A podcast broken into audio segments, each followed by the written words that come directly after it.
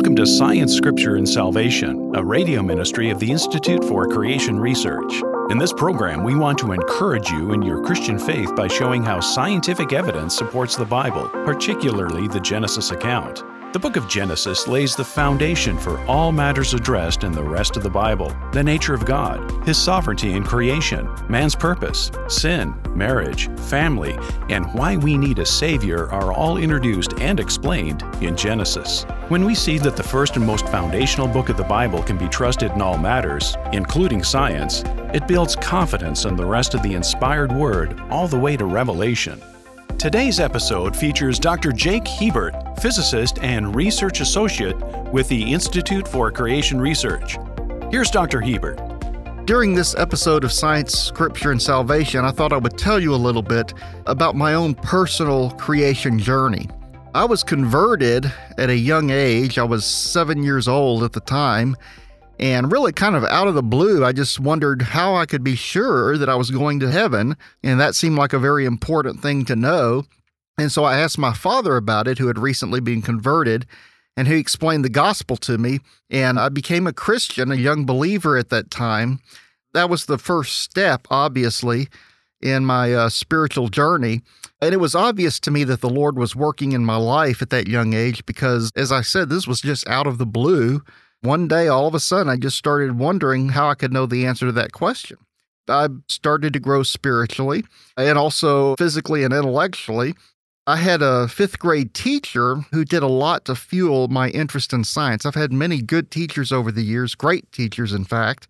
But this particular teacher, she did a lot to encourage my interest in science. She even got me a really nice packet of materials from NASA that had all these beautiful glossy photographs of objects in space and posters and things like that. And that was really neat. And so this helped to sort of fuel my interest in science. I was particularly interested in astronomy and space exploration and thought about possibly uh, being an astronaut at one point, although I quickly realized I did not have the stomach for it, literally, because I get sick on amusement park rides. So that was pretty much out of the question. And I thought, well, maybe I could be an astronomer. And my parents got me a telescope, but the only object I could find in the sky with it was the moon.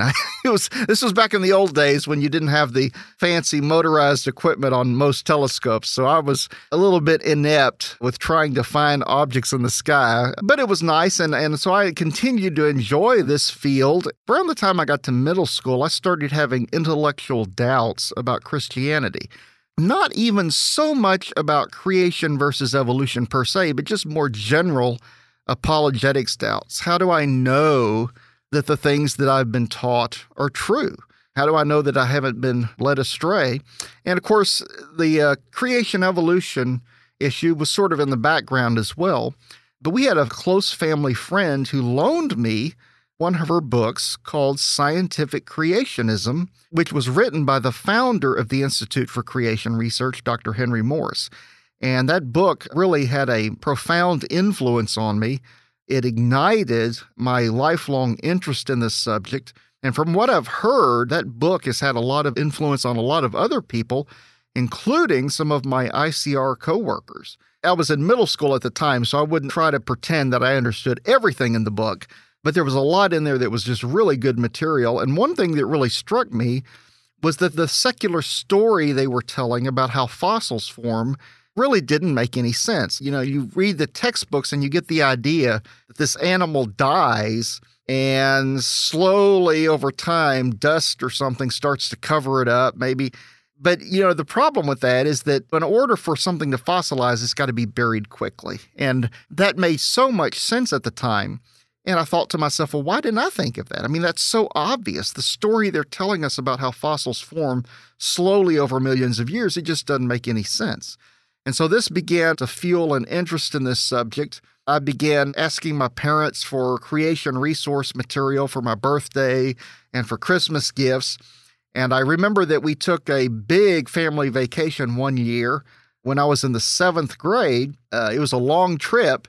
And I remember taking some books with me to read, including Dr. Morris's The Genesis Flood and the book In Search of Noah's Ark. Some of you who've been around for a while may remember that movie that was on TV and they had a book that went along with it. And so I had that book and I was just gobbling all this information up. And so I was just very, very interested in this. And like I said, I continued to learn more about this subject. And by the time I got to high school, I was sort of leaning towards science, although I felt like chemistry probably was not what I was interested in. I was frankly a little bit intimidated uh, by the chemistry lab. Uh, I did well. I did well in chemistry class, but I was a little bit intimidated because I was afraid I was going to blow myself up or something. So I tended to lean a little bit more toward physics. And my junior year in high school, our local university, Lamar University, had a physics open house, and I had to attend that as an assignment uh, and it's sort of an extracurricular science assignment for one of my classes. And they were doing all kind of neat physics demonstrations and doing all this neat stuff. And it really thought was fascinating very interesting. And that's about the time that I began to decide that I wanted to major in physics. And so we'll talk a little bit more about this in the upcoming segment. Now it's time for a short break. We'll hear more from Dr. Hebert in a moment. Dinosaurs are fascinating creatures. Seeing their fossils inspires a sense of awe and wonder that sparks the imagination. We're learning more about them all the time, but many questions still remain. Are dinosaurs really millions of years old? Did they live at the same time as humans? How do they fit with the Bible? And why are they extinct today? The Institute for Creation Research addresses these questions and more in their full color and easy to read book, Guide to Dinosaurs. Guide to Dinosaurs delves into the history of dinosaurs, fossil discoveries, dinosaur kinds, and what the Bible has to say about these mysterious creatures. It serves as a helpful resource for parents and kids alike. Order your copy of Guide to Dinosaurs from the Institute for Creation Research by calling 800 628 7640 or visiting icr.org. That's 800 628 7640 or visiting icr.org. Welcome back to Science, Scripture, and Salvation. Here's Dr. Hebert. I've been describing my own personal creation journey in this episode. And as I said earlier, about my junior year in high school, I had begun to sort of lean toward physics as a course of study. And so I attended a university near where I grew up, Lamar University, and I got my BS in physics, did very well. And then I went to graduate school at Texas A&M, and yeah, I was having some health problems at the time, and also it was a kind of a big jump coming from a smaller school to a big school. And so I frankly struggled at the time. I'd originally wanted to get my PhD, but I really ended up just kind of having to settle for my master's degree. At the time, I really, really, really wanted a PhD very, very badly. In fact, was kind of an idol, I think. I wanted it uh, maybe a little too badly. And it seemed like the Lord was closing that door and uh, of course, you know, what do you do when the Lord closes a door, right? Well, you try to kick it open, right? no, no, not really. That's not a good idea, but that's what I actually tried to do. I was even prepared to switch majors and completely start over in a different field and try to get a PhD that way, which was really kind of insane when you think about it. Uh, but that didn't work out. And So I got my master's degree. I taught both the high school and college level with varying degrees of success. But all the time I was kind of scheming to go back to graduate school. And finally, at one point, I just sort of got the sense that perhaps the Lord was not pleased, that maybe this was a little too important to me. And so I sort of said, Well, Lord, uh, if you don't want me to have a PhD, okay. I can accept that. And what was interesting is once I sort of relented on that issue, then the door started to open. People started suggesting that I should go back, which was kind of interesting. Uh, so, anyway, I ended up going back in, in 2007. I enrolled at the University of Texas at Dallas in the physics program and did very well there.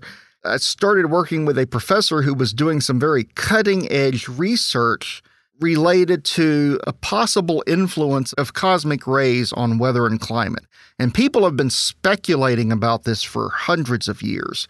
But I really think that my professor has really figured some stuff out on this. He's really done some good work on this.